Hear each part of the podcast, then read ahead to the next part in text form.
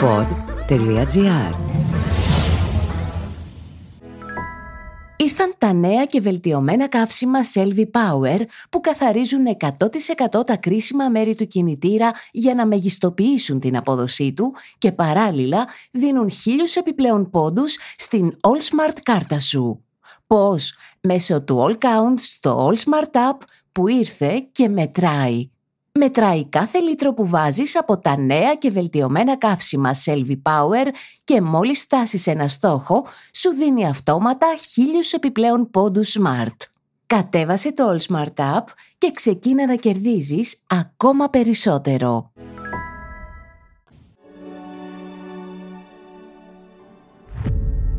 Ήμουνα μια μπάλα που κοπανιόταν ανελαίητα σε ένα μαύρο χωρίς να υπάρχει κάτι άλλο. Βλέπω συνέχεια την Ιφιγένεια. Δεν, δεν με έχει αφήσει ακόμα. Είχε χάσει το μωρό από τα χέρια της. Και βρίσκουμε το μωρό κάτω από το κάθισμά μου. Είναι αδιανόητο αυτό που συνέβη. Ήξερα που βρίσκεται ο ντελιβεράς μου, με ένα καφέ το ενάμιση ευρώ. Και κάποιος δεν ξέρει που βρίσκεται ολόκληρο το τρένο του. Δεν είναι το κάταγμα στα κόκαλα, είναι ένα εσωτερικό, ψυχικό κάταγμα που έχουμε πάθει όλοι. Θα διαμαρτύρομαι όσο μπορώ. Όχι κάτω από κομματικές σημαίες, αλλά ως περήφανος Έλληνας για τη χώρα μου. Ποιος θα κρυφτεί από αυτό? Δεν θα κοιτάξουμε πλέον ποιος φταίει. Κοιτάξουμε να το αλλάξουμε. Ξέρουμε ότι φταίνουν όλοι πλέον.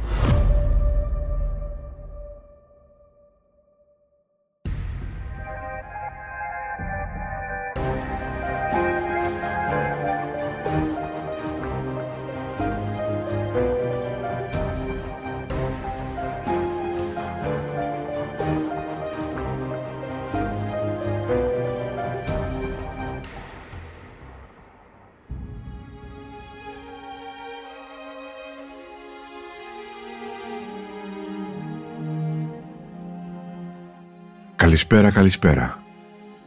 Εδώ στα Τέμπη τίποτα δεν θυμίζει πια το δράμα που ορφάνεψε τόσα σπίτια. Άνθρωποι δικοί μας, άνθρωποι που αγαπήσανε μαζί μας, όπως λέει ο ποιητής, χάθηκαν σε μια κόλαση φωτιάς, καταπλακωμένοι από σίδερα και σπασμένα τζάμια.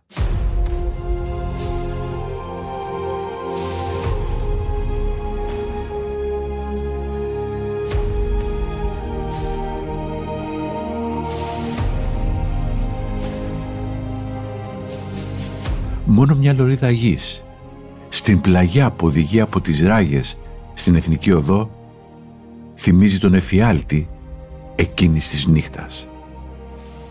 Είναι το μονοπάτι που ξεχέρσωσαν με τα νύχια τους οι επιβάτες της αμαξοστοιχίας εξήντα δύο, στην προσπάθειά τους να ξεφύγουν από το κακό.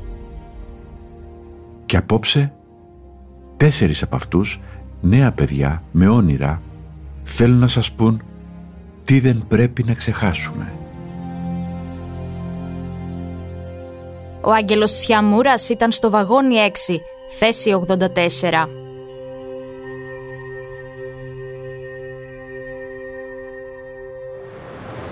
Τι δουλειά έχει ένας κριτικός και μάλιστα η Αραπετρίτης στη Θεσσαλονίκη? Εντάξει, πάντα μου άρεσε η Θεσσαλονίκη, λόγω θεωρώ ότι τους συμπαθούμε παραπάνω τους Θεσσαλονικιούς. Μοιάζουμε, έχουμε πολλά κοινά, η αλήθεια είναι. Οπότε όταν δεν τα πήγα καλά στο σχολείο στις Πανελλήνιες, έπρεπε κάτι να κάνω. Ή θα πήγαινα στρατό ή έπρεπε να σπουδάσω. Ε, σκέφτηκα να πάω σε ένα ΙΕΚ, ε, να κάνω διοίκηση επιχειρήσεων, να φτιάξω ένα μαγαζί που θέλω στο μέλλον. Ε, και μου δόθηκε μια ευκαιρία για τη Θεσσαλονίκη, οπότε την πήραμε στην Άρπαξα αμέσως. Τι επιχειρήσεις θέλει να διοικείς στο μέλλον, δηλαδή? Ε, ασχολούμαι από τα δεκαέξι δεκαεπτά με καφέ μπαρ.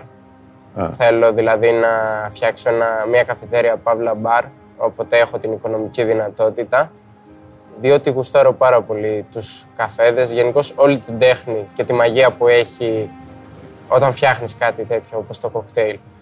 Το κάνεις δηλαδή κιόλας σήμερα? Ναι, ναι, έκανα. Ήμουνα τώρα στη Θεσσαλονίκη που ήμουν, δούλευα σε ένα μαγαζί, αλλά τώρα έχω πάρει άδεια γενικώς. Έχεις εφιάλτες τώρα τα βράδια? Ναι, κάθε βράδυ. Βασικά τα τρία πρώτα βράδια δεν κοιμήθηκα. Αλλά μετά που ξεκίνησα να έχω ας πούμε τρεις, τέσσερις, πέντε ώρες ύπνο, ε, γενικώς με επισκέπτονται, δεν με αφήνουν να κοιμηθώ, δεν, δεν θέλουν να με αφήσουν ακόμα. Ίσως να θέλουν να μου πουν κάτι, να ξυπνήσω κάποιον, να... δεν ξέρω. Κάτι όμως θέλουν να μου πουν σίγουρα. Ποιος έρχεται συνήθως τα βράδια? Ε, βλέπω συνέχεια την Ιφιγένεια. Δεν, δεν με έχει αφήσει ακόμα. Την πρώτη βραδιά που κοιμήθηκα είδα και το άλλο το παιδί που ήταν στο βαγόνι, αλλά πολύ θολά. Αλλά η Ιφιγένεια έρχεται καθαρά ακόμα. Σε ποιο βαγόνι ήσουνα? Βρισκόμουν στο βαγόνι έξι, όπου και η σύγκρουση δεν ήταν κάτι. Δηλαδή, εγώ δεν το κατάλαβα ότι έγινε σύγκρουση. Αλλά σταματάει το τρένο. Σταματάει το τρένο. Υπήρχε μια γιαγιά εκεί που είχε χτυπήσει, είχε κόψει το φρύδι της. Ξεκινάνε και τα ουρλιαχτά. Οπότε καταλαβαίνω κάτι έχει συμβεί. Και τρέχεις μπροστά. Στην αρχή ασχολήθηκα με, την, με τη γιαγιά. Έπρεπε να τη βγάλω κάτω από το βαγόνι. Γενικώς υπήρχαν και άνθρωποι που δεν τους ένοιαζε αυτό. Τους ένοιαζε απλά να βγάλουν τη βαλίτσα τους και να, να φύγουν όσο πιο γρήγορα μπορούσε. Ενώ δεν υπήρχε καν σύγκρουση στο δικό μας βαγόνι ή κίνδυνος. Αλλά εντάξει, το, το καταλαβαίνω. Μπορώ να το δικαιολογήσω κάπως. Θα ήθελα να σώσουν το, το μάρι τους. Έπειτα από εκεί έφυγα αμέσως προς τα μπροστινά βαγόνια. Φώναζα αν είναι κανείς μέσα στο τρένο. Στην αρχή δεν έπαιρνα απάντηση, μετά πήρα απάντηση. Υπήρχαν και άλλοι οι οποίοι ψάχνανε εκείνη την ώρα. Ένας από αυτούς είναι ο κύριος Γιώργος, ο οποίος ήταν πραγματικά σαν Άγιος. Εμένα μου εμφανίστηκε εκείνη τη βραδιά, δεν μπορώ να το εξηγήσω. Μαζί με τον κύριο Γιώργο, από το βαγόνι τέσσερα, φύγαμε από τα παράθυρα γιατί οι πόρτες εκεί ήταν εγκλωβισμένες. Είχε σπάσει εκεί το βαγόνι τέσσερα με το βαγόνι τρία, οπότε οι πόρτες δεν άνοιγαν. Ε, βγήκαμε το παράθυρο και κατευθυνθήκαμε στο βαγόνι τρία, το οποίο ήταν λίγο πιο πέρα. Ο κύριος Γιώργος ήταν αυτός, ας πούμε, που ανέβηκε πρώτος στο βαγόνι τρία. Πάτησε στα συντρίμμια για να μου δείξει πού να πατήσω και να μην κοπώ. Δηλαδή, θυσίασε τα δικά του χέρια, ώστε να κοπεί αυτός και μετά να ανέβω εγώ να δούμε τι θα δούμε. Προτού όμως εγώ ανέβω πάνω, μου είπε να πάω να φωνάξω την ΕΜΑΚ και να φέρουν ψαλίδια και φορεία.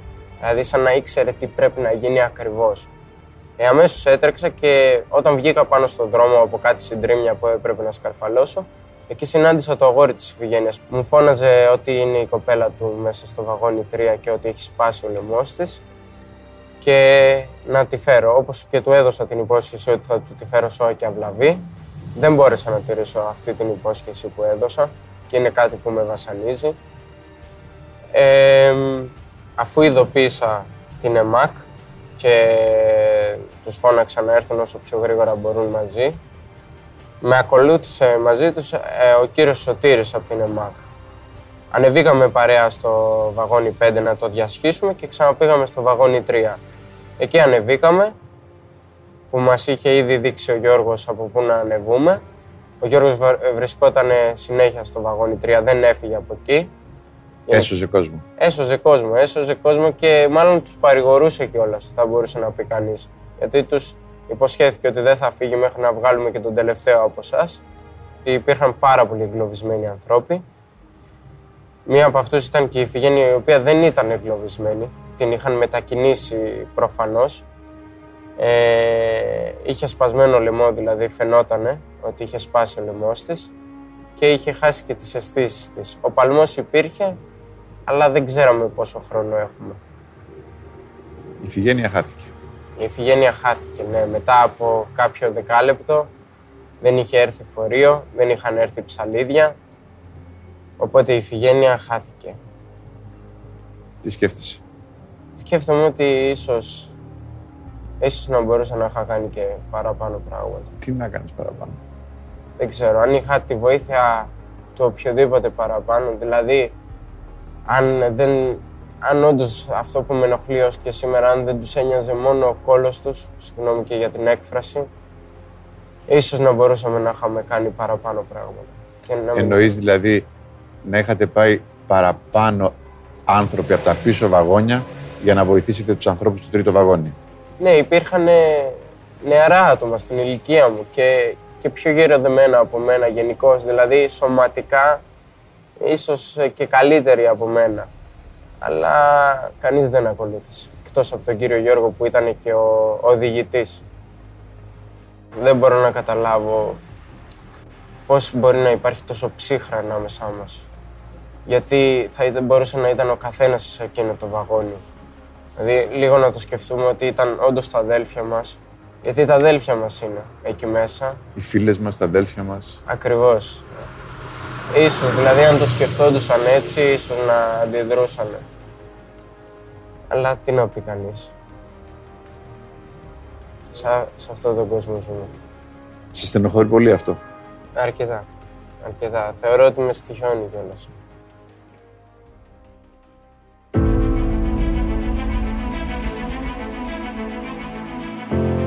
Ανάμεσα στα θύματα της τραγωδίας θα βρούμε δεκαεννέα άντρες και δεκαοκτώ γυναίκες, τριάντα επτά νεκρούς δηλαδή, στις ηλικίες δεκαπέντε με τριάντα πέντε. Τέσσερις άνδρες και τέσσερις γυναίκες, οκτώ δηλαδή νεκρούς, ηλικίας από τριάντα έξι έως πενήντα πέντε. Και έξι άντρες και τέσσερις γυναίκες, δέκα νεκρούς, ηλικίας από πενήντα έξι έως εβδομήντα. Ενώ υπάρχει ακόμη μία σωρός αταυτοποίητου άντρα.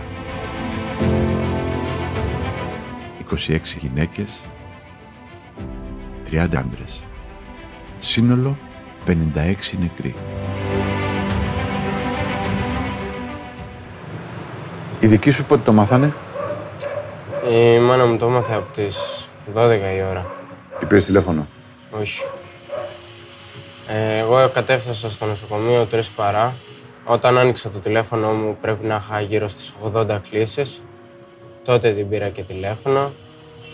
Και ήδη είχε κλείσει τα εισιτήρια να έρθει πάνω και απλά να βρει το πτώμα μου. Δηλαδή αυτό πίστευε. Σε άλλαξε, πιστεύεις, αυτό το τραγικό γεγονός? Σίγουρα. Σίγουρα. Δεν νιώθω ότι είμαι ο Άγγελος πλέον. Ο Άγγελος που ήξερα εγώ. Έχασα την πίστη μου.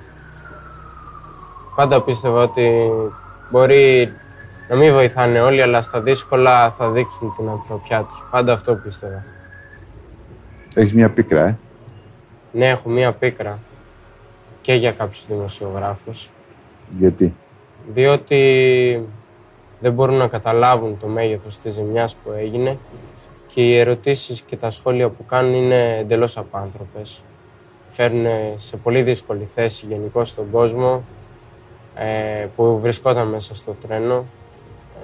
Ε, και με την πολιτεία όμως έχω μία πίκρα, γιατί ήταν απούσα σε όλο το συμβάν. Εγώ έχασα τα ρούχα μου όπως οι περισσότεροι ε, και δεν ενδιαφέρθηκε κανείς το πώς θα πάω πίσω στη μάνα μου, το τι θα γίνει, αν έχω λεφτά να πάρω ένα λεωφορείο να έρθω στην Αθήνα. Δεν, δεν τους ενδιέφερε καθόλου. Εγώ με κοντομάνικο ήμουνα όλη μέρα, γιατί είχα δώσει τα περισσότερα μου ρούχα στους επιβάτες, τους ηλικιωμένους, οι οποίοι δεν μπορούσαν να αναπνεύσουν και βγάζαμε από το βαγόνι τρία. Ένιωσες λοιπόν αυτό που λένε κάποιοι μαθητές. Φταίει η κακιά η χώρα.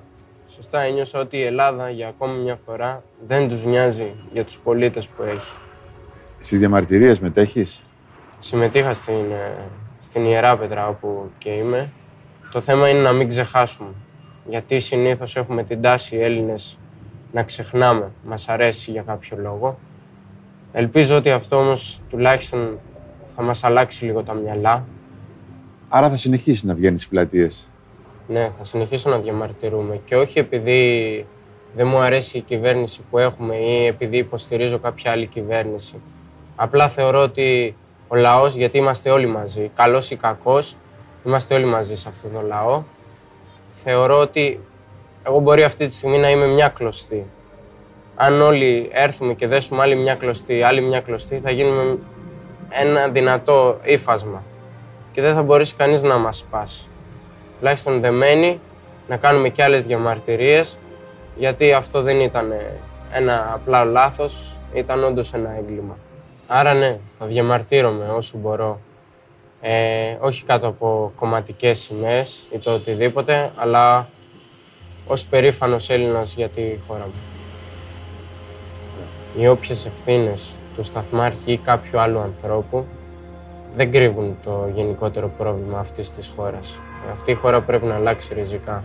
Αφού αλλάξουμε κι εμείς. Αφού αλλάξουμε κι εμείς. Με τον κύριο Γιώργο Έχεις επαφή?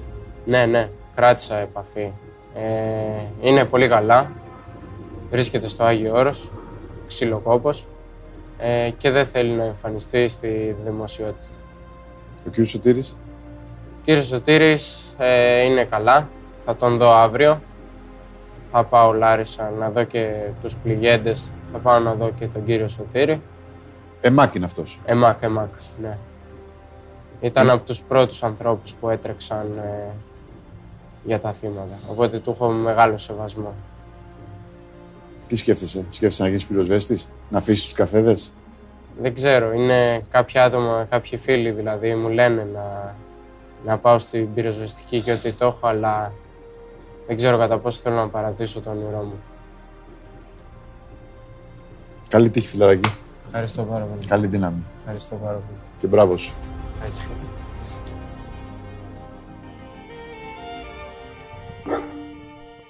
Ο Γιάννης Παπαγιαννάκης είναι διασώστης στην ΕΜΑΚ Θεσσαλονίκης.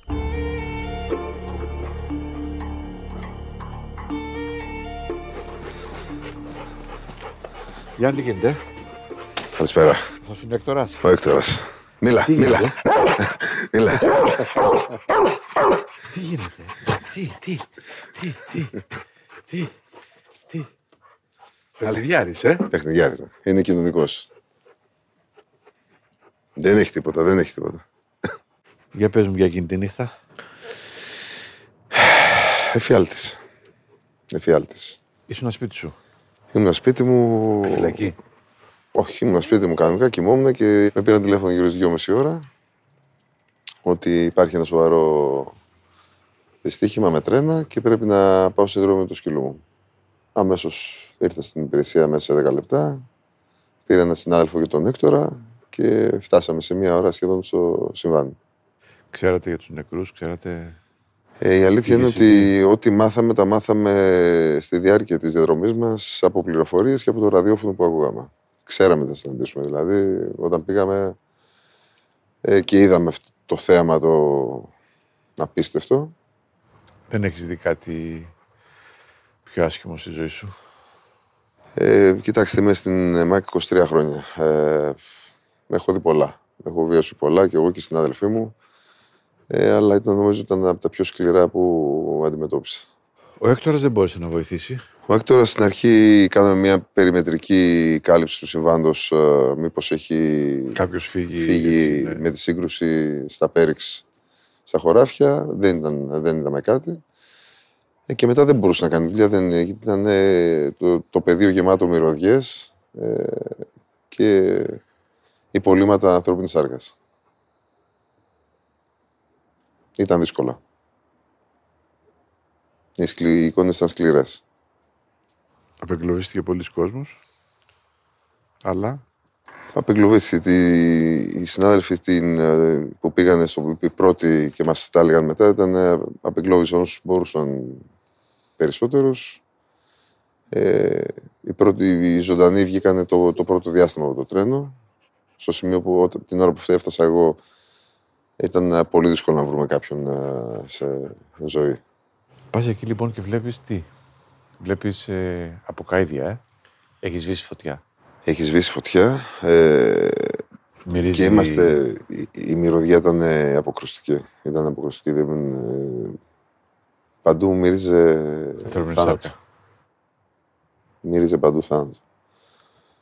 Ε, ήμασταν σε, στη φάση που έπρεπε σιγά σιγά να κάνουμε διαδικασίες, να ανασυρθεί το ένα το βαγόνι το καμένο που ήταν πάνω πάνω και να ασχωρούμε σιγά σιγά όσο πιο βαθιά μπορούμε. Μήπως και. Για να βγάλουμε τίποτε. Ό,τι βγαίνει. Ό,τι πρέπει να παραδώσουμε πίσω. Ό,τι γενετικό υλικό μπορούμε να συλλέξουμε. Ότι μας δίνει τη δυνατότητα να βάλουμε έστω σε μια σακούλα για να την παραδώσουμε στους συγγενείς των θυμάτων. Ναι. Είναι λίγο μακάβριο αυτό που λέω, αλλά δυστυχώς είναι αυτή η αλήθεια. Είναι... Ξέρεις, οι συγγενείς θέλουν να μπορούν να θρηνήσουν κάτι. Ακριβώς. Και για μας είναι, για μας είναι πολύ ιερό αυτό το πράγμα. Όσο... οξύμορο για να ακούγεται, τρέχουμε για τους ζωντανούς, θέλουμε να βγάλουμε ζωντανούς ανθρώπους, αλλά όταν η κατάσταση είναι τέτοια και δεν μπορούμε να κάνουμε κάτι διαφορετικό, οφείλουμε στους συγγενείς και στην οικογένεια να παραδώσουμε κάτι. Να έχει κάτι να θρηνήσει. Πόση ώρα κράτησε? Δούλεψα στο πεδίο περίπου στις δεκαεπτά δεκαοκτώ ώρες, κάπου εκεί. Ε, μετά μας έδωσαν εντολή να γυρίσουμε πίσω. Την επόμενη μέρα πήγαν άλλοι συνάδελφοι. Υπάρχει μια ροή στα συμβάντα. Φεύγουν, έρχονται. Σε αλλάζουν αυτά τα συμβάντα? Κοιτάξτε, σίγουρα με έχουν σκληρύνει σαν άνθρωπο. Και εμένα και όλους όσους υπηρετούμε σε αυτή τη μονάδα. Και σε όλες ΕΜΑΚ της Ελλάδος. Πρέπει να διαχειριστούμε τον ανθρώπινο πόνο, τη θλίψη, την οργή. Και... Τι σε κάνει αυτό μετά? Σε κάνει να τα νιώθεις όλα, να νιώθεις πόσο σημαντική είναι η ζωή και να τη χαίρεσαι, ή να ζεις συνεχώς σε μια, αν θες, μια θλίψη για όλα αυτά που γίνονται? Επερισχύεις ότι πρέπει να απολαύσω το κάθε λεπτό που μου δίνει η ζωή. Είναι πολύ σημαντικό. Όταν δεν είσαι υπηρεσία, το παίρνεις μαζί σου? Τα σκυλιά τα παίρνουμε συνέχεια σπίτι μας. Τα παίρνουμε σπίτι, τα σπίτι μας. Α, είναι μέλος της οικογένειας. Είναι μέλος της οικογένειας, ναι. Να το έχουμε σαν παιδί μας. Μαζί με τα υπόλοιπα μέλη είναι και, και το σκυλί μας. Φροντίζουμε τα ιατροφαρμακευτικά του, τις τροφές του, να τρώει καλά, να κοιμάται καλά, να γυμνάζεται. Καλή δύναμη, Γιάννη. Να είστε καλά. Ευχαριστούμε πάρα πολύ. Ο Μιχάλης Κλάψης ήταν στο βαγόνι τρία, θέση πενήντα τέσσερα. Σαν τους λειψούς δεν έχει, ε. Είναι ωραίο μέρος. Η αλήθεια είναι, ειδικά καλοκαίρι, αξίζει πολύ. Αλλά εσύ θες να γίνεις ναυτικός, οπότε θα καταλήψεις το νησί. Θα τον καταλήψω, εντάξει. Όταν βγαίνω, θα πηγαίνω εκεί. Να βλέπω τους δικούς μου, την οικογένειά μου. Και Θεσσαλονίκη πήγαινες για τη σχολεία. Πάντα με το τρένο πήγαινες πάνω κάτω. Αρχικά, όταν ξεκίνησα τη σχολή, το έκανα μόνο με κτέλ. Μετά ένα φιλαράκι μου έδειξε το τρένο, είδα ότι ήταν πιο βολικό, ήταν πιο γρήγορο. Οπότε μετά ξεκίνησα τα τελευταία δύο χρόνια να πηγαίνω μόνο με το τρένο. Και ένα λάθος εισιτήριο με έκανε και πήρα τη μοιραία αμαξοστοιχεία. Όταν λες λάθος? Μου είχαν κόψει το εισιτήριο για Τετάρτη στις πέντε και είκοσι, ενώ τους είχα ζητήσει να μου το κόψουν για Τρίτη στις πέντε και είκοσι. Όταν μπήκα λοιπόν... Ε, την Τρίτη στο τρένο, στις πέντε η ώρα, έρχεται μία κοπέλα και μου λέει «Συγγνώμη, κάθεσαι στη θέση μου». Κοίταω το εισιτήριο, ήταν σωστή η θέση, σωστό το βαγόνι. Αλλά για Τετάρτη. Αλλά ήταν για Τετάρτη. Oh. Και πάω για αλλάζω εισιτήριο και μου λένε «Θα φύγεις με τον επτά και είκοσι». Και εγώ και επιβιβάζομαι στο βαγόνι νούμερο τρία, στη θέση πενήντα τέσσερα. Ε, μετά τη Λάρισα, εγώ είχα χαλαρώσει και έβλεπα ταινία στο κινητό.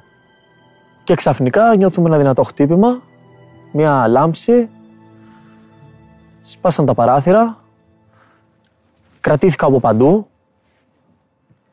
Όπου μπορούσες. Όπου μπορούσα. Δίπλα σου είχες κόσμο? Δίπλα μου είχα άλλη μια κοπέλα, την Ευγενία.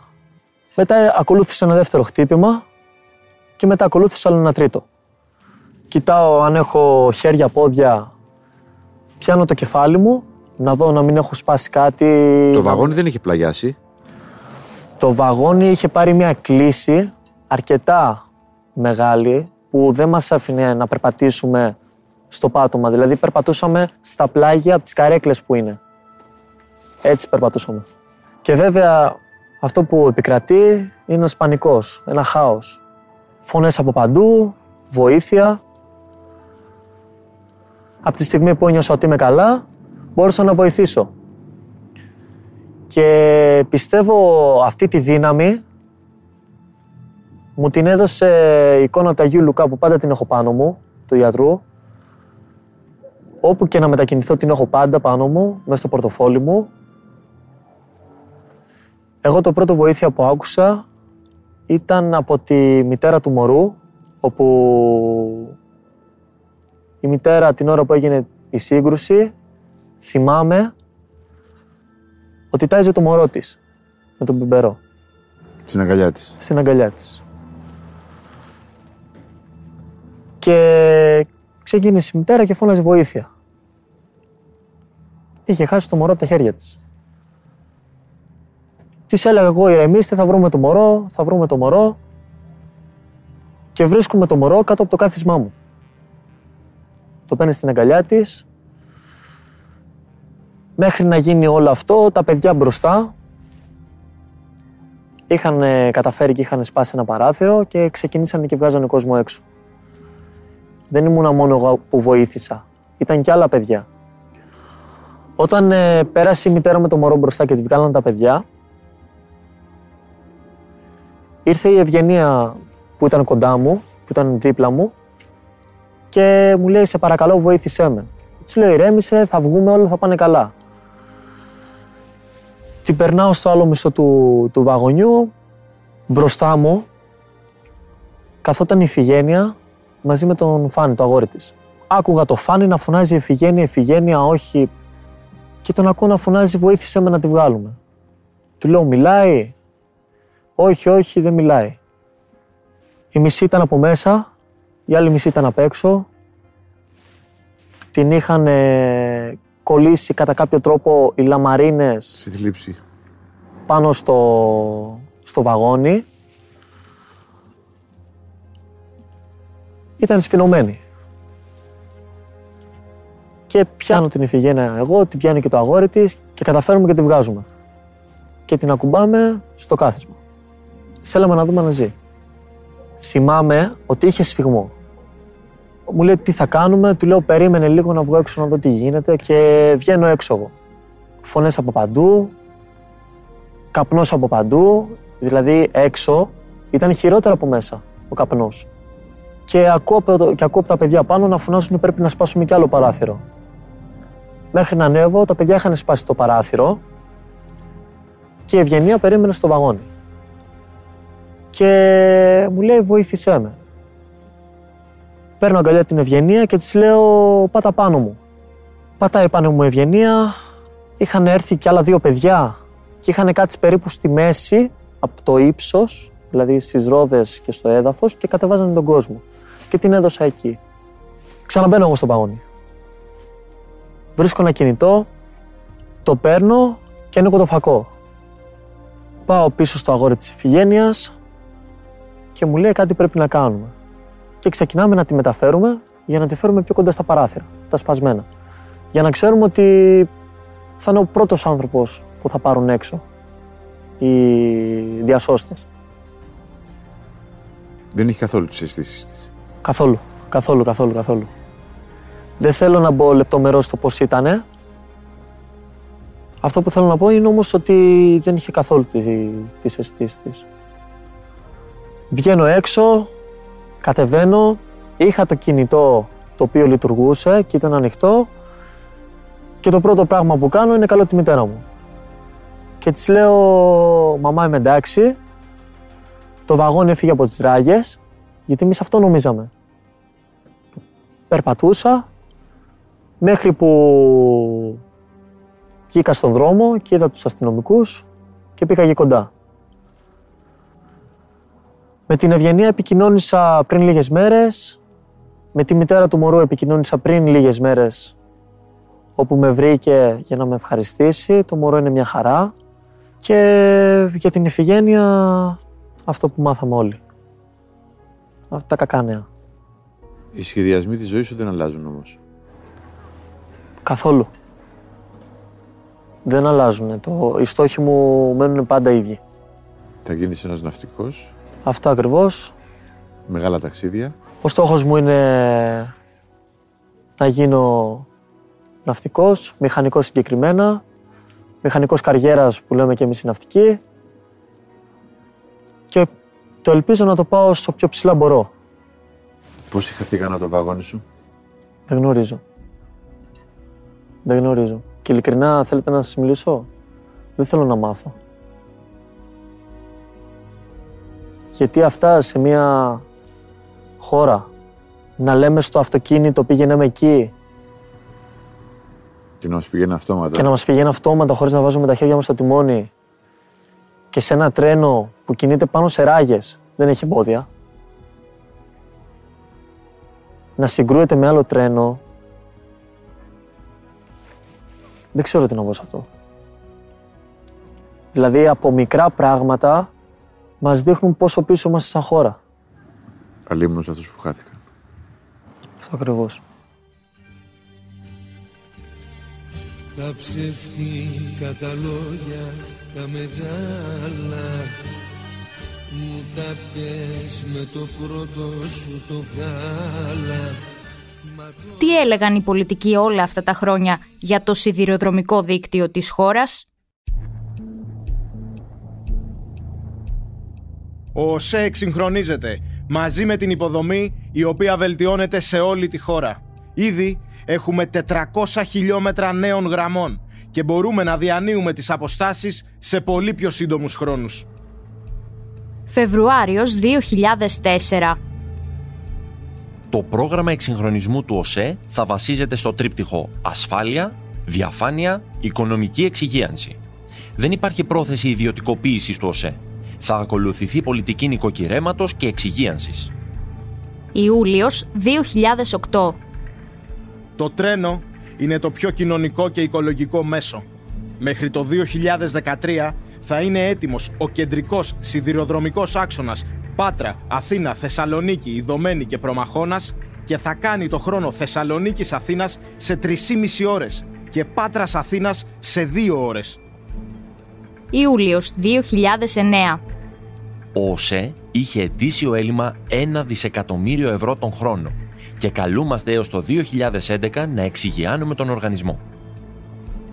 Μάιος δύο χιλιάδες έντεκα. Το έργο για ένα ηλεκτροκίνητο σιδηροδρομικό δίκτυο Πάτρας Κορίνθου είναι αξίας ενός δισεκατομμυρίου ευρώ και θα ενώσει την Αθήνα και το λιμάνι του Πειραιά με την Πάτρα και την Πελοπόννησο. Ιούνιος δύο χιλιάδες δεκατέσσερα. Έχουν δοθεί εντολές και στον ΟΣΕ και στην Εργοσέ για την ανάταξη των συστημάτων που έχουν λαιλατηθεί όλα τα προηγούμενα χρόνια, προκειμένου να έχουμε ένα ενιαίο σύστημα αυτοματισμού που θα διασφαλίζει τις σιδηροδρομικές μεταφορές. Μάιος δύο χιλιάδες δεκαεπτά. Στο σιδηρόδρομο θέλουμε να έχουμε τις συνήθειες που έχουν στις κεντρικές ευρωπαϊκές χώρες, δηλαδή να περνάμε από τη μία χώρα στην άλλη χωρίς να καταλαβαίνει ο πολίτης ότι υπάρχουν σύνορα. Είναι καιρός και στη χώρα μας να αισθανθούν οι πολίτες την ασφάλεια που αισθάνονται οι πολίτες της κεντρικής Ευρώπης. Οκτώβριος δύο χιλιάδες δεκαεπτά. Πουλήσαμε την Τρενοσέ για να μην φάει ο ελληνικός λαός στο κεφάλι ενάμιση μνημόνιο. δύο χιλιάδες δεκαοκτώ. Προχθές έγινε η δοκιμαστική πρώτη του ασημένιου βέλους, του τρένου που θα διανύει την απόσταση Αθήνα-Θεσσαλονίκη σε τρεις ώρες και ένα τέταρτο. Πράγμα που σημαίνει ότι δεν θα χρειάζεται πια να παίρνετε το αεροπλάνο. Θα παίρνετε το τρένο, γιατί θα κάνετε τον ίδιο χρόνο. Σεπτέμβρης δύο χιλιάδες δεκαοκτώ. Σήμερα ο ελληνικός σιδηρόδρομος ξαναγράφει ιστορία. Το δύο χιλιάδες είκοσι δύο θα είμαστε εδώ για να εγκαινιάσουμε τη νέα ηλεκτροκίνητη σιδηροδρομική γραμμή από την Πάτρα μέχρι την Ιδωμένη. Αν είμαστε μία φορά περήφανοι για τα έργα των αυτοκινητοδρόμων, είμαστε εκατό φορές περήφανοι για τα έργα των σιδηροδρόμων. δύο χιλιάδες δεκαεννέα. Στους σιδηροδρόμους προχωράμε σε παρεμβάσεις οι οποίες δεν είναι πολύ ελκυστικές και σεξι. Επιμένουμε πολύ στα έργα συντήρησης και αναβάθμισης του δικτύου. Τα τρένα θα εκτροχιαζόντουσαν αν επιχειρούσαμε να τα κινήσουμε με μεγάλες ταχύτητες χωρίς να εξυγχρονίσουμε τις γραμμές. δύο χιλιάδες δεκαεννέα, νέα κυβέρνηση. Ο ΟΣΕ ήταν η πιο προβληματική επιχείρηση της Ευρώπης. Υλοποιήσαμε ένα σχέδιο εξυγίανσης που εξοικονόμησε εκατοντάδες εκατομμύρια και η Τρενοσέ έγινε κερδοφόρα. Ιούλιος δύο χιλιάδες δεκαεννέα. Προχωράμε στη δημοπράτηση έργων που θα βελτιώσουν συνολικά και άμεσα το σιδηροδρομικό δίκτυο. Είναι έργα που επιβεβαιώνουν τη σημασία που δίνουμε στην ανάπτυξη του σιδηροδρομικού δικτύου σε ένα διεθνές περιβάλλον όπου φιλοπεριβαλλοντικά μέσα μεταφοράς όπως ο σιδηρόδρομος κερδίζουν συνεχώς έδαφος. Αύγουστος δύο χιλιάδες είκοσι ένα. Φιλοδοξούμε να μετατρέψουμε το τρένο από τον μεγάλο ασθενή σε πρωταγωνιστή των νέων μεγάλων έργων που έχει ανάγκη η χώρα. Σεπτέμβριος δύο χιλιάδες είκοσι δύο. Είναι ντροπή που θέτεται θέματα ασφαλείας. Μια υπεύθυνη πολιτεία δεν μπορεί να παίζει με την ασφάλεια των επιβατών στα τρένα. Φεβρουάριος δύο χιλιάδες είκοσι τρία.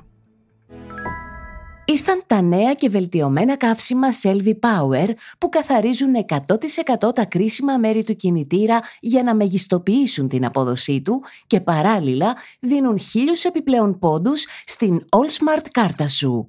Πώς? Μέσω του AllCount στο AllSmart App που ήρθε και μετράει. Μετράει κάθε λίτρο που βάζεις από τα νέα και βελτιωμένα καύσιμα Selfie Power και μόλις στάσεις ένα στόχο, σου δίνει αυτόματα χίλιους επιπλέον πόντους Smart. Κατέβασε το AllSmart App και ξεκίνα να κερδίζεις ακόμα περισσότερο. Η Ευδοκία Τσαγκλή ήταν στο βαγόνι τρία, θέση εκατόν τέσσερα.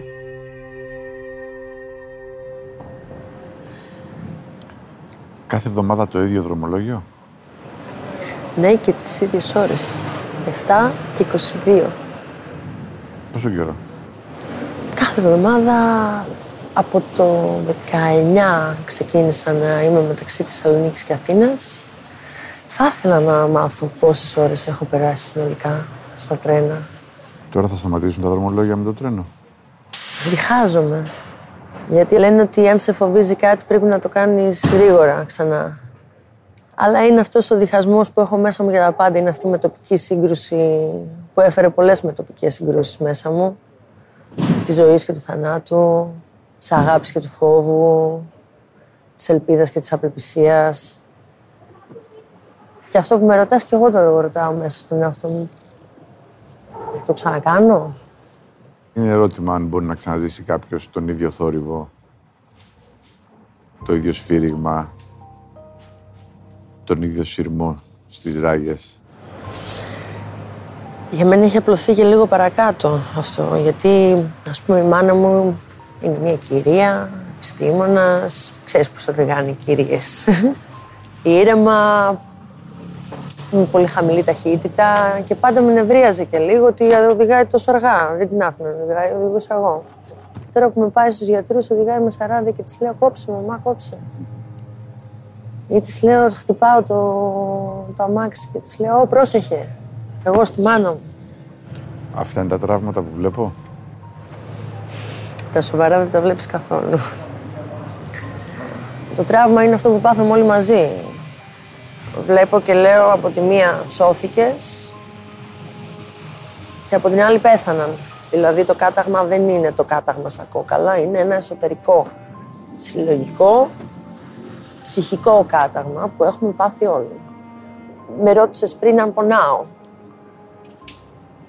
Μου είναι πολύ λίγος αυτός ο πόνος και έχω σπάσει πράγματα. Και είμαι εδώ, μη με βλέπεις έτσι σκύλο και σκύλοι πονάνε. Όταν συνέβη, φώναξες κάτι? Ναι. Όταν συνέβη, προφανώς ο κόσμος ούρλιαζε πολύ. Δεν θα το ξεχάσω ποτέ. Όπως και τίποτα άλλο. Τα θυμάμαι όλα. Και εγώ φώναζα όλα καλά, παιδιά, όλα καλά θα πάνε, ηρεμία, όλα καλά. Μα σε ποιον το έλεγα πιο πολύ αυτό? Στον εαυτό μου. Δεν πίστεψα στιγμή ότι θα πεθάνω. Πού καθόσουν? Θέση εκατόν τέσσερα. Μαζί με πέντε ακόμα παιδιά και μια γάτα. Ένα γάτο, τον Λου.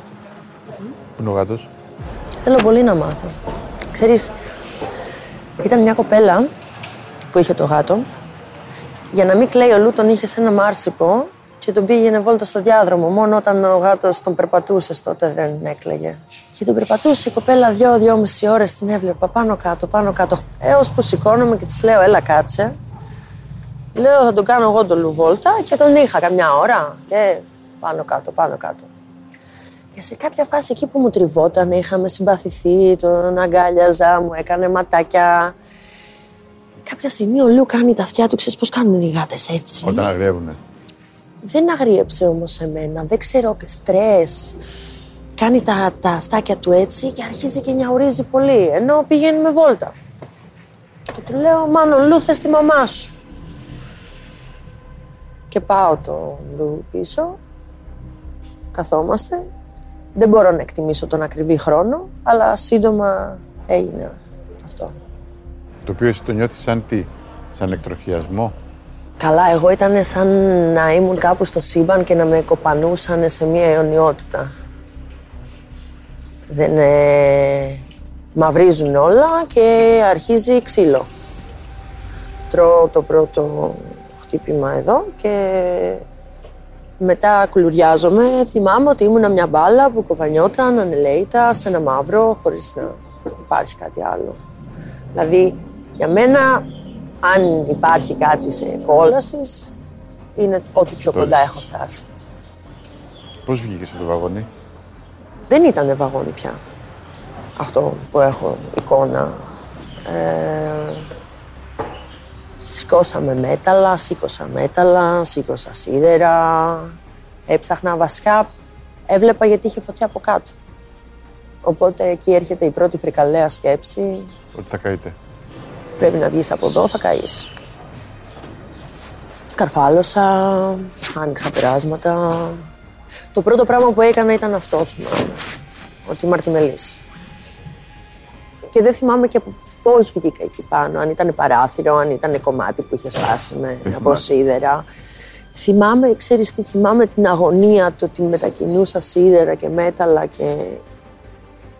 Και βγαίνω πάνω, απλά βλέπω τον ουρανό και βγαίνω και βγαίνω και είμαι εκεί πάνω. Και κάτω έχει πέτρες. Και βγαίνει μια κοπέλα, δεν ξέρω από πού, απλά την ακούω να ουρλιάζει και ουρλιάζοντας πέφτει κάτω. Και σπάει. Και βγαίνει κι άλλη μια κοπέλα και κρέμεται από το βαγόνι για να πέσει και το μετανιώνει. Και αρχίζει και με παρακαλάει και βοηθάει, σε παρακαλώ σώσε με, το μετάνιωσα, δεν θέλω να πεθάνω. Σαν να ήταν τρία κιλά εκείνη την ώρα αισθάνεσαι, με ένα χέρι. Δεν ξέρω, αυτό το πράγμα, η αδρεναλίνη που εκρίνει ο οργανισμός εκείνη τη στιγμή, με όλο αυτό που έχεις περάσει, με έναν άνθρωπο που σου ζητάει βοήθεια, με... Δεν έχω ξαναζήσει κάτι παρόμοιο. Και δεν θα ξεχάσω και ποτέ τα μάτια της εκείνη την ώρα. Και εσύ, πέταξες, πώς βγήκες? Εκείνη την ώρα είχε φωτιές. Είχε φωτιά από κάτω, από πίσω και αριστερά.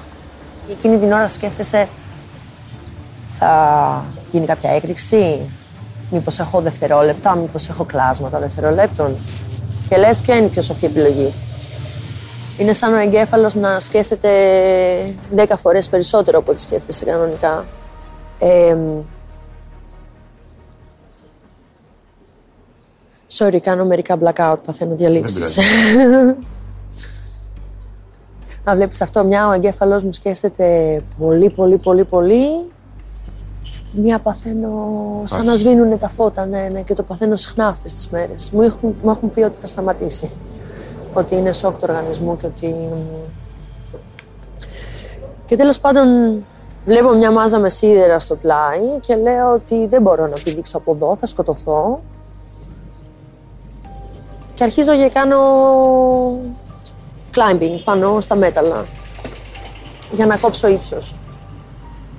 Και εκεί αυτό που θυμάμαι είναι ότι φυσάει ένας αέρας πάρα πολύ δυνατά και φέρνει τη φωτιά μαζί με πίσα, μαζί με σκόνη, μαυρίλα, ζέστη. Και λέω, οπ, και αφήνω τα χέρια μου και πέφτω κάτω. Το μπουφάν μου το πέταξα για να κάνω πιο μαλακή την επιφάνεια, αλλά και πάλι δεν είναι ότι σώζει κάτι. Σκέφτηκα ότι αν σπάσω τα πόδια μου μετά μπορεί να γίνει έκρηξη και να μην μπορώ να τρέξω. Λέω, πέσε με τον ποπό. Έχουμε και κρεατάκι εδώ. Κάτι μπορεί να γίνει. Και πέφτω και καταλαβαίνω ότι πάω, αλλά δεν πονάς εκείνη την ώρα. Και αρχίζω και τρέχω. Και ξέρεις τι μου θύμισε? Πώς, ας πούμε, έχει μυρμήγκια κάτω και ρίχνεις λίγο νερό και όλοι τρέχουν όταν μυρμήγκια πάνε σε διαφορετικές κατευθύνσεις. Αυτό το σοκ ζούσαμε, δεν ξέραμε πού να πάμε. Εν τω μεταξύ είχαν βγει και τα παπούτσια μου από τη σύγκρουση, ήμουν αξιπόλυτη. Και ανεβήκαμε πάνω και ήμουν από τους πρώτους ανθρώπους που κατευθείαν μου είπαν ότι πρέπει να πάρω ασθενοφόρο, γιατί ήμουν όλη κόκκινο, μπορδοροδό κόκκινη. Ήμουν μες στα αίματα και μου έλεγαν όχι, όχι, πήγαινα σε ασθενοφόρο και λέω όχι, θα πάω στη Θεσσαλονίκη, θα πάω στη μαμά μου. Και ήρθαμε, πήραμε. Μας περίμενε ένα ασθενοφόρο στον ΟΣΕ. Ήμουν η πρώτη που μπήκε στο ασθενοφόρο. Ήμουν η πρώτη που μπήκε στο νοσοκομείο. πρώτη Μαρτίου της Αγίας Ευδοκίας. Και με παραλαμβάνει μια νοσηλεύτρια που τη λένε και αυτή η Ευδοκία. Πες μου τώρα εσύ γιατί είχε. Και αυτός είναι και ο λόγος που είμαι εδώ, γιατί πιστεύω. Τώρα σε τι πιστεύει ο καθένας, άλλος στον Βούδα, άλλος στα φωτόνια, άλλος στο Θεό, όπως και να το πει ο καθένας, το θέμα είναι η πίστη. Εγώ πιστεύω. Για μένα η ουσία είναι η πίστη. Αλλάζουν τα πλάνα σου. Λένε οι άνθρωποι κάνουν σχέδια και ο Θεός γελάει. Τα πλάνα αλλάζουν, η πίστη στα πλάνα δεν αλλάζει. Όσο πιο κοντά έχεις έρθει στο θάνατο, τόσο πιο κοντά έχεις έρθει και στη ζωή. Αλλάζουν πάρα πολλά πράγματα μέσα σου.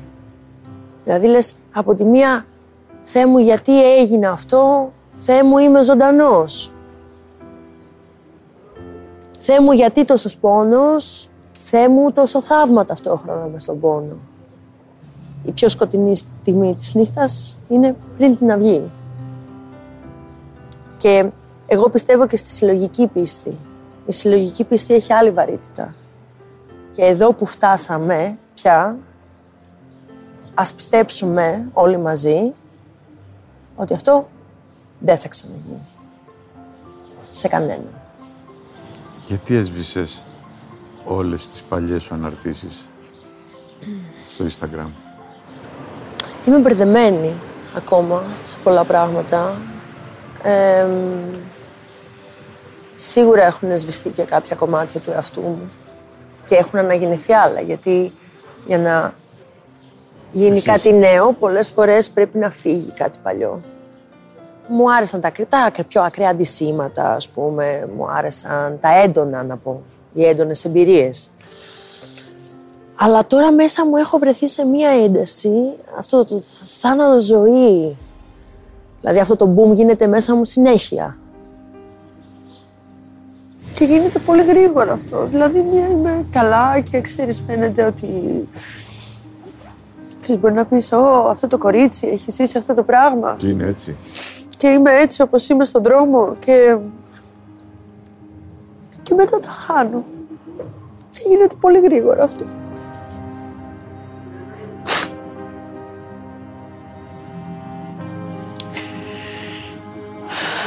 Και με, πώς, και με διχάζει και μέσα από αυτό το πράγμα. Δηλαδή, λέω, ξέρεις, τι, τι γίνεται. Γιατί είναι και τα δύο ακραία. Δηλαδή, το σκέφτομαι πολύ βαθιά, πολύ φιλοσοφικά. Με... Και μετά δεν μπορώ να σκεφτώ απολύτως τίποτα. Και απλά αισθάνομαι. Αλλά πιστεύω σε μένα και πιστεύω ότι θα βγω από αυτό το πράγμα. Μπορεί να αργήσω. Αλλά θα βγω. Σίγουρα θα βγεις. Μεγάλες νέες αποφάσεις ah. ή μεγάλα νέα ερωτηματικά. Για σένα μιλάω. Για αυτό το κορίτσι. Άστα τα υπόλοιπα. Κοίταξε, εγώ πάντα ήμουν ένας άνθρωπος που εκτιμούσα πολύ τη στιγμή. Ε, και ζούσες για τη στιγμή πολλές φορές. Ναι. Και... Πώς ε, εκτιμούσα το, το, το, το ωραίο κεφτεδάκι που θα μου έφτιαχνε η μαμά μου, εκτιμούσα όταν έβγαινα έξω και είχε ήλιο. Οπότε, ξέρεις, έχω ακούσει από πολλούς ανθρώπους να λένε ότι όταν έχουν έρθει τόσο κοντά στο θάνατο, ότι αλλάζουν και εκτιμάνε τη ζωή περισσότερο. Εγώ τη ζωή την εκτιμούσα πάρα πολύ. Νομίζω ότι ίσως άφηνα λίγο παραπάνω τον εαυτό μου να πληγώνεται από πράγματα που δεν θα έπρεπε να με πληγώνουν. Αυτό άλλαξε πολύ μέσα μου. Καλή τύχη. Δεν υπάρχει τύχη, δεν Σταύρο, υπάρχει τύχη. δεν υπάρχει τύχη.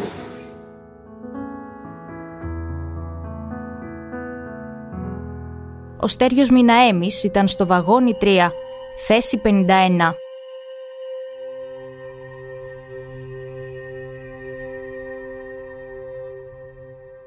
Θέση πενήντα ένα στο βαγόνι τρία. Σωστά. Με σκοπό να φτάσουμε Θεσσαλονίκη. Να κάνεις τι? Να βρω ένα μέρος να νοικιάσω. Περίμενε ήδη ο αδερφός μου. Και να ξεκινήσουμε μια νέα αρχή εδώ πέρα. Με μια μεγάλη βαλίτσα, φαντάζομαι. Μια μεγάλη βαλίτσα, ένα μπουφάν και το εργαλείο της δουλειάς μου, τον υπολογιστή μου. Και εννοείται το κινητό. Τι σώθηκε από όλα αυτά? Τίποτα. Εκεί που καθόμουν γίνανε όλα κάρβουνο. Θες να μου πεις? Διάβαζα ένα άρθρο στο κινητό μου. Θυμάμαι το παιδί που καθόταν απέναντί μου. Πρώτα είδα το παιδί να πετάγεται στα αριστερά μου και να σκάει δίπλα μου. Και μετά κατάλαβα ότι υπήρξε φρενάρισμα, αν ήταν φρενάρισμα, σύγκρουση, αν ήταν σύγκρουση. Δεν μπορούσαμε να καταλάβουμε εκείνη τη στιγμή τι έγινε. Αν είχε πεταχτεί κάτι στις ράγες, αν είναι ένα μάξι που διέσχιζε τις ράγες, αν εκτροχιαστήκαμε ή αν τρακάραμε με άλλο τρένο. Και το πρώτο μέλημά σου είναι να πας προς το σπασμένο παράθυρο? Το πρώτο μέλημά μου είναι να βρω από πού θα φύγουμε. Δεν συγκρίνεται το βαγόνι όπως μπήκαμε με το πώς ήταν πριν φύγουμε. Δεν είχες την αίσθηση του χώρου. Δεν, δεν σου ήταν κάτι οικείο από, το, από τη διάταξη του βαγονιού. Ήταν όλα μια μάζα, ένα, ένα χάος, σίδερα παντού. Δεν ήξερες τι είναι κουπέ, τι είναι διάδρομος, τι είναι τζάμι. Δεν ήξερες ποιο είναι το πάνω, το κάτω, το δεξιά και το αριστερά. Άρα εκείνη τη στιγμή πες το λίγο φως να δεις κάπου να έχεις να κατατοπιστείς. Το τζάμι με το πόδι, θυμάμαι το πρώτο, δεν έσπαγε, ήταν σφινωμένο σε κάτι σίδερα. Και εκείνη τη στιγμή μας έδωσε ο Θεός ένα παράθυρο μέσα από τον καπνό που βλέπαμε καθαρά το δρόμο. Ότι υπήρχε δρόμος απέναντι. Μέσα από ένα απόλυτο σκοτάδι, φωτιές δίπλα από το παράθυρο, που προσπαθούσε, θυμάμαι, ένα παιδί να το σβήσει με ό,τι είχαμε. Καπνός, δεν είχαμε οξυγόνο, ήμασταν με μία-δύο ανάσες. Τρίτη, δεν ξέρω αν πρόλαβε κάποιος να πάρει πριν κλείσουν όλα. Είδαμε την πίσα, το δρόμο, τα φώτα. Και από εκεί καταλάβαμε ότι θα σωθούμε. Είναι ο μόνος τρόπος να σωθούμε. Το ύψος ήταν μεγάλο, περίπου στα δύο μέτρα. Μέσα δεν μπορούσαμε να πάρουμε ανάσα. Και εγώ ήμασταν κιόλας. Εκεί λέω, αγόρι μου, ή θα πηδήξεις. Αν ακροτηριαστείς, ακροτηριάστηκες. Κάτω είχε σίδερα σαν λεπίδες. Από το τρακάρισμα. Ήμασταν πολύ μπροστά, πάρα πολύ μπροστά. Ή θα καείς ζωντανός ή θα μείνεις πρώτα από οξυγόνο. Δεν υπάρχει σωτηρία μέσα. Οπότε δεν ήταν κάτι διαπραγματεύσιμο, κάτι που μπορούσαμε να σκεφτούμε. Ξέρεις, πηδάω, δεν πηδάω. Ήταν μονόδρομος. Προσπαθούσαμε να βγούμε προς το δρόμο. Δεν ήταν τόσο εύκολο. Θυμάμαι ότι πέρασα πάνω από ένα βαγόνι σαν σασί. Εκείνη τη στιγμή θεώρησα ότι ήταν το σασί μονάχα. Γιατί έβλεπα γρανάζια, πελώρια και ζεστά γρανάζια. Δεν μας κάνανε γκάβματα, αλλά καίγαν. Ήταν ζεστά, εμφανές ζεστά. Ήταν κάπως ανηφορικό αυτό το σασί. Το περάσαμε με δυσκολία. Αρκετός κόσμος έπεφτε και εκεί γιατί είχε γράσα. Γλιστρούσε πάρα πολύ. Μετά έπρεπε να βρούμε έναν τρόπο να περάσουμε από την εμπορική αμαξοστοιχεία. Οι πιο πολλοί περάσανε πάνω από τις ενώσεις της, άλλοι περάσανε, σκύψανε, μπουσουλίσανε, περάσανε από κάτω. Σκοπός μας είναι να βγούμε στο δρόμο. Ε, ο κόσμος ήταν πανικόβλητος. Τα φώτα που βλέπουμε πιθανολογώ ότι ήταν του οδηγού του λεωφορείου. Είχαν σταματήσει τρεις οδηγοί να φάνε στα Τέμπη. Ο οδηγός είδε το τρακάρισμα και πήρε τηλέφωνο τους άλλους δύο και τους λέει: παιδιά, γυρίστε, μάλλον θα φανούμε χρήσιμοι. Γι' αυτό ήταν κάποιος στον δρόμο και είδαμε φώτα. Ήρθε γρήγορα η ΕΜΑΚ και θυμάμαι ότι πέταξε στον κόσμο που δυσκολευόταν ένα καλώδιο. Σαν πρώτο μέσο να τους βοηθήσει ήταν ένα καλώδιο για να κρατιούνται και ένα να ανεβαίνουν. Τα σχέδια για τη Θεσσαλονίκη αναβάλλονται? Όχι, δεν αναβάλουμε σχέδια. Περάσαμε ένα δύσκολο κομμάτι, το πέρασε μαζί μας όλη η χώρα. Το σχέδιο εξ αρχής ήταν να έρθω σε μια νέα πόλη και αυτό θα ακολουθήσω. Πληροφορική έχεις σπουδάσει, έτσι? Σωστά. Και δουλεύεις για την πληροφορική? Σωστά. Σε μεγάλες εταιρείες? Σωστά. Ξέροντας λοιπόν τις δυνατότητες της πληροφορικής, φαντάζομαι θεωρείς αδιανόητο αυτό που συνέβη. Είναι αδιανόητο αυτό που συνέβη. Τα τελευταία χρόνια, πριν την αύξηση του ΦΠΑ του καφέ, θυμάμαι ότι κάθε μέρα για να ξεκινήσω τη δουλειά μου παρήγγελνα ένα καφέ του ενάμιση ευρώ και ήξερα πού βρίσκεται ο ντελιβεράζ μου. Ήξερα πότε να ετοιμάσω το πορτοφόλι μου. Το βλέπα δηλαδή στην οθόνη του υπολογιστή μου με ένα καφέ του ενάμιση ευρώ και κάποιος δεν ξέρει πού βρίσκεται ολόκληρο το τρένο του. Είναι αδιανόητο για έναν άνθρωπο που έχει μια γνώση στην πληροφορική, που ξέρει πόσο εύκολο είναι να υλοποιηθεί ένα τέτοιο σύστημα, να ακούει ότι στο δυστύχημα που βρεσκόταν δεν υπήρχε αυτό το σύστημα. Που μας τύχησε εκατομμύρια πολλά και ξανά και ξανά και ξανά και ποτέ τελικά δεν μπήκε. Που και για τη γνώμη μου, τα ποσά που ακούω, δεν είμαι ο άνθρωπος που θα κρίνει ένα νούμερο, αλλά με το φτωχό μου μυαλό ξέρω ότι ένας καφές του ενάμιση ευρώ, για να ξέρεις που είναι, δεν θα επενδυθούν εκατομμύρια. Είναι μεγαλύτερη κλίμακα στα τρένα, έχουμε δύο λωρίδες, δεν φτάνει να ξέρουμε που είμαστε με μια ακρίβεια πέντε μέτρων, φτάνει να ξέρουμε με την ακρίβεια κάποιων εκατοστών, γιατί θα διασταυρωθούν τα τρένα. Δεν μπορεί κάθε φορά να φρενάρουν μόνα τους, αλλά σίγουρα είναι αδιανόητο να μην υπάρχει. Είχες από παιδί περιπέτειες υγείας, έτσι. Χωρίς να ακουστεί αστείο γιατί είναι, είχα αυτόν τον μαγνήτη που τραβούσα τις δυστοπιές. Με τον Άγιο μου μαζί τα πέρασα όλα. Όταν λες Άγιο? Τον Άγιο Ελευθέριο. Τον Άγιο Ελευθέριο. Γιόρταζε την ημέρα του χειρουργείου μου. Έχεις κάνει επέμβαση στην καρδιά? Ήμουνα τρίτη γυμνασίου όταν έκανα το πρώτο χειρουργείο και το μοναδικό στην καρδιά. Είσαι θρήσκος. Θέλω να πιστεύω πως είμαι. Μέσα μου είμαι. Ελπίζω να είμαι και σωστός θρήσκος. Μίλησες με άλλους διασωθέντες? Έχω μιλήσει με τον Λεωνίδα, το παιδί που ήταν απέναντι στο βαγόνι μου. Το παιδί, από ό,τι κατάλαβα, είναι καλά. Βγήκε δεύτερη, τρίτη μέρα. Νομίζω βγήκε και από τη δεύτερη. Με την κυρία που ήμασταν στο ίδιο κουπέ μαζί, μίλησα με το παιδάκι της. Κατάλαβα, από ό,τι κατάλαβα, είναι και αυτή καλά. Κόσμο που έβλεπα στο νοσοκομείο και αυτοί ξεπερνάνε τον κίνδυνο. Δυστυχώς όμως δεν καταφέραμε όλοι να βγούμε. Αυτή θα είναι η πληγή, οι άνθρωποι που χάθηκαν. Τι πιστεύεις βαθιά μέσα σου? Τώρα λένε, μετά από μια μεγάλη καταστροφή, οι Έλληνες κινητοποιούνται και διορθώνουν ό,τι μπορούν. Δυστυχώς δεν είναι το πρόβλημά μας ο σιδηρόδρομος. Ήμουνα μέσα σε αυτό το δυστύχημα. Τα προβλήματά μας είναι άλλα. Και να μην είναι σε ένα σίδερο στο έδαφος, θα είναι στον αέρα. Θα είναι στη θάλασσα. Μπορεί να είναι οπουδήποτε αλλού. Είναι η νοοτροπία. Στο περιστατικό αυτό, στο τραγικό αυτό δυστύχημα, περάσαν όλοι. Όταν λες περάσαν όλοι? Όλες οι κυβερνήσεις. Ξέρουμε ότι φταίνε όλοι. Με όποιο χρώμα και αν είναι βαμμένοι. Ένα διαχρονικό πρόβλημα, λες. Όλοι έχουν ένα μερίδιο ευθύνης. Γιατί όλοι είχαν την ευκαιρία να διορθώσουν το πρόβλημα και δεν το κάναν. Από τον Πρωθυπουργό μέχρι τον αρμόδιο βουλευτή, που είχαν την ευκαιρία να κάνουν μια αλλαγή και δεν το κάνανε. Όχι μια αλλαγή, να κάνουν το καθήκον τους. Να έχουμε μια ασφαλή μετακίνηση. Ήμουν εκεί μέσα και ξέρεις την κόλαση που έζησα. Τι, τι πέρασαν τα παιδάκια μπροστά, πες μου. Αν πείτε, το καταλάβανε έτσι όπως έγινε. Πιστεύω ότι δεν κατάλαβε κανένας πόνο. Αυτοί που φύγανε. Αυτοί που φύγανε. Αν κάτι με παρηγορείς σε όλη την ιστορία, όπως και να ακούγεται αυτό έτσι, αν κάτι σε παρηγορεί, τουλάχιστον δεν κατάλαβε κανείς τίποτα. Δηλαδή, έτσι όπως μιλάμε, σαν να μην κατάλαβες τι έγινε, δεν πρόλαβες να ακούσεις μπαμ. Τι να πεις στο γονιό, ότι τουλάχιστον το παιδί σου δεν παιδεύτηκε? Είναι αυτή η κουβέντα να ακούσει? Κουβέντα παρηγοριάς.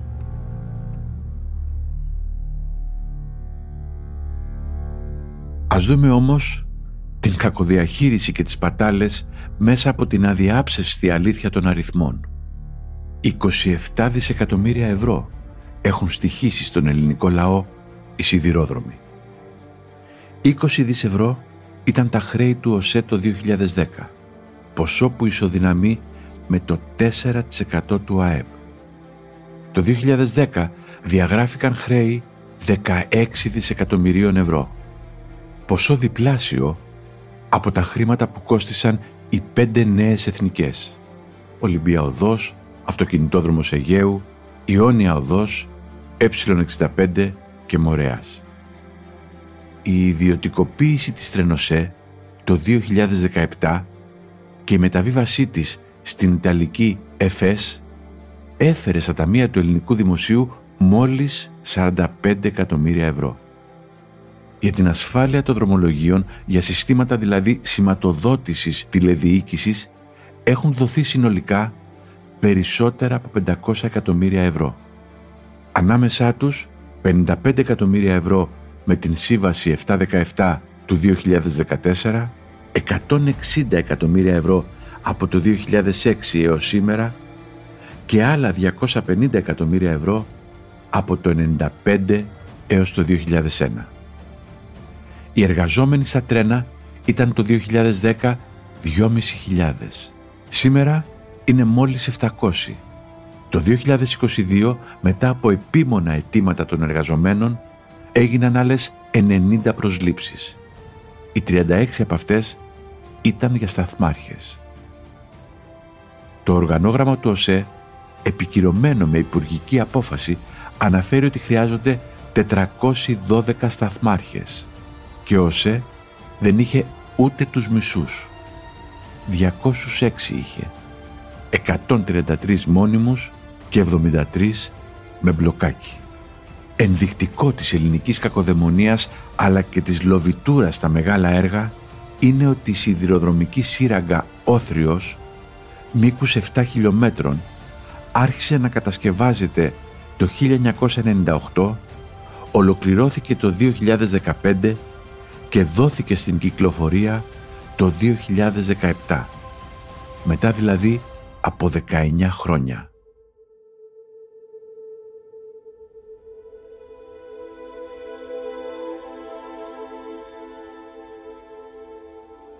Φταίει η κακιά η χώρα.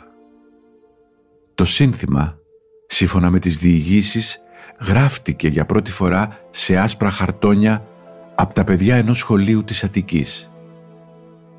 Ήταν μόλις η επόμενη μέρα της πολύνεκρης τραγωδίας. Η πρώτη μέρα της Άνοιξης. Όσο και αν θες να το φωνάξεις όμως, δεν θες να το πιστέψεις. Γιατί αυτή η χώρα είναι δική τους και δική μας, θα έλεγα παραφράζοντας τον ποιητή.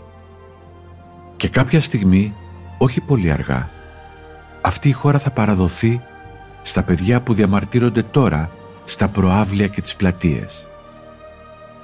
Αισιόδοξο είναι να πιστεύουμε ότι θα έχουν κάτι καλύτερο να την κάνουν, μακριά από τα λάθη της δικής μας γενιάς.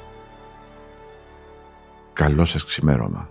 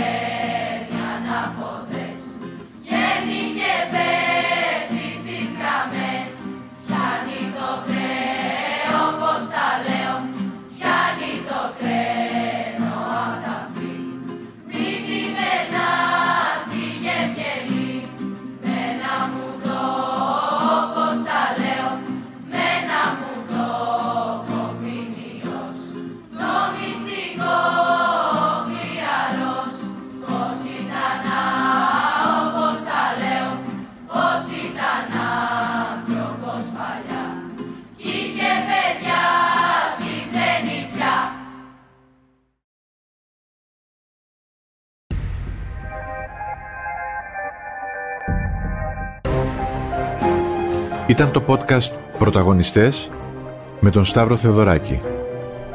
Δημοσιογραφική επιμέλεια Μαριάννα Χιονά. Στους ήχους ο Γιώργος Βαβανός. Το podcast αυτό βασίστηκε στους πρωταγωνιστές που προβλήθηκαν στην τηλεόραση του Α τον Μάρτιο του δύο χιλιάδες είκοσι τρία. δώδεκα μέρες μετά την σύγκρουση των τρένων στα Τέμπη.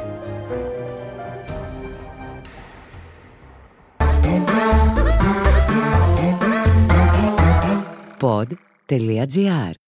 Το καλό να ακούγεται.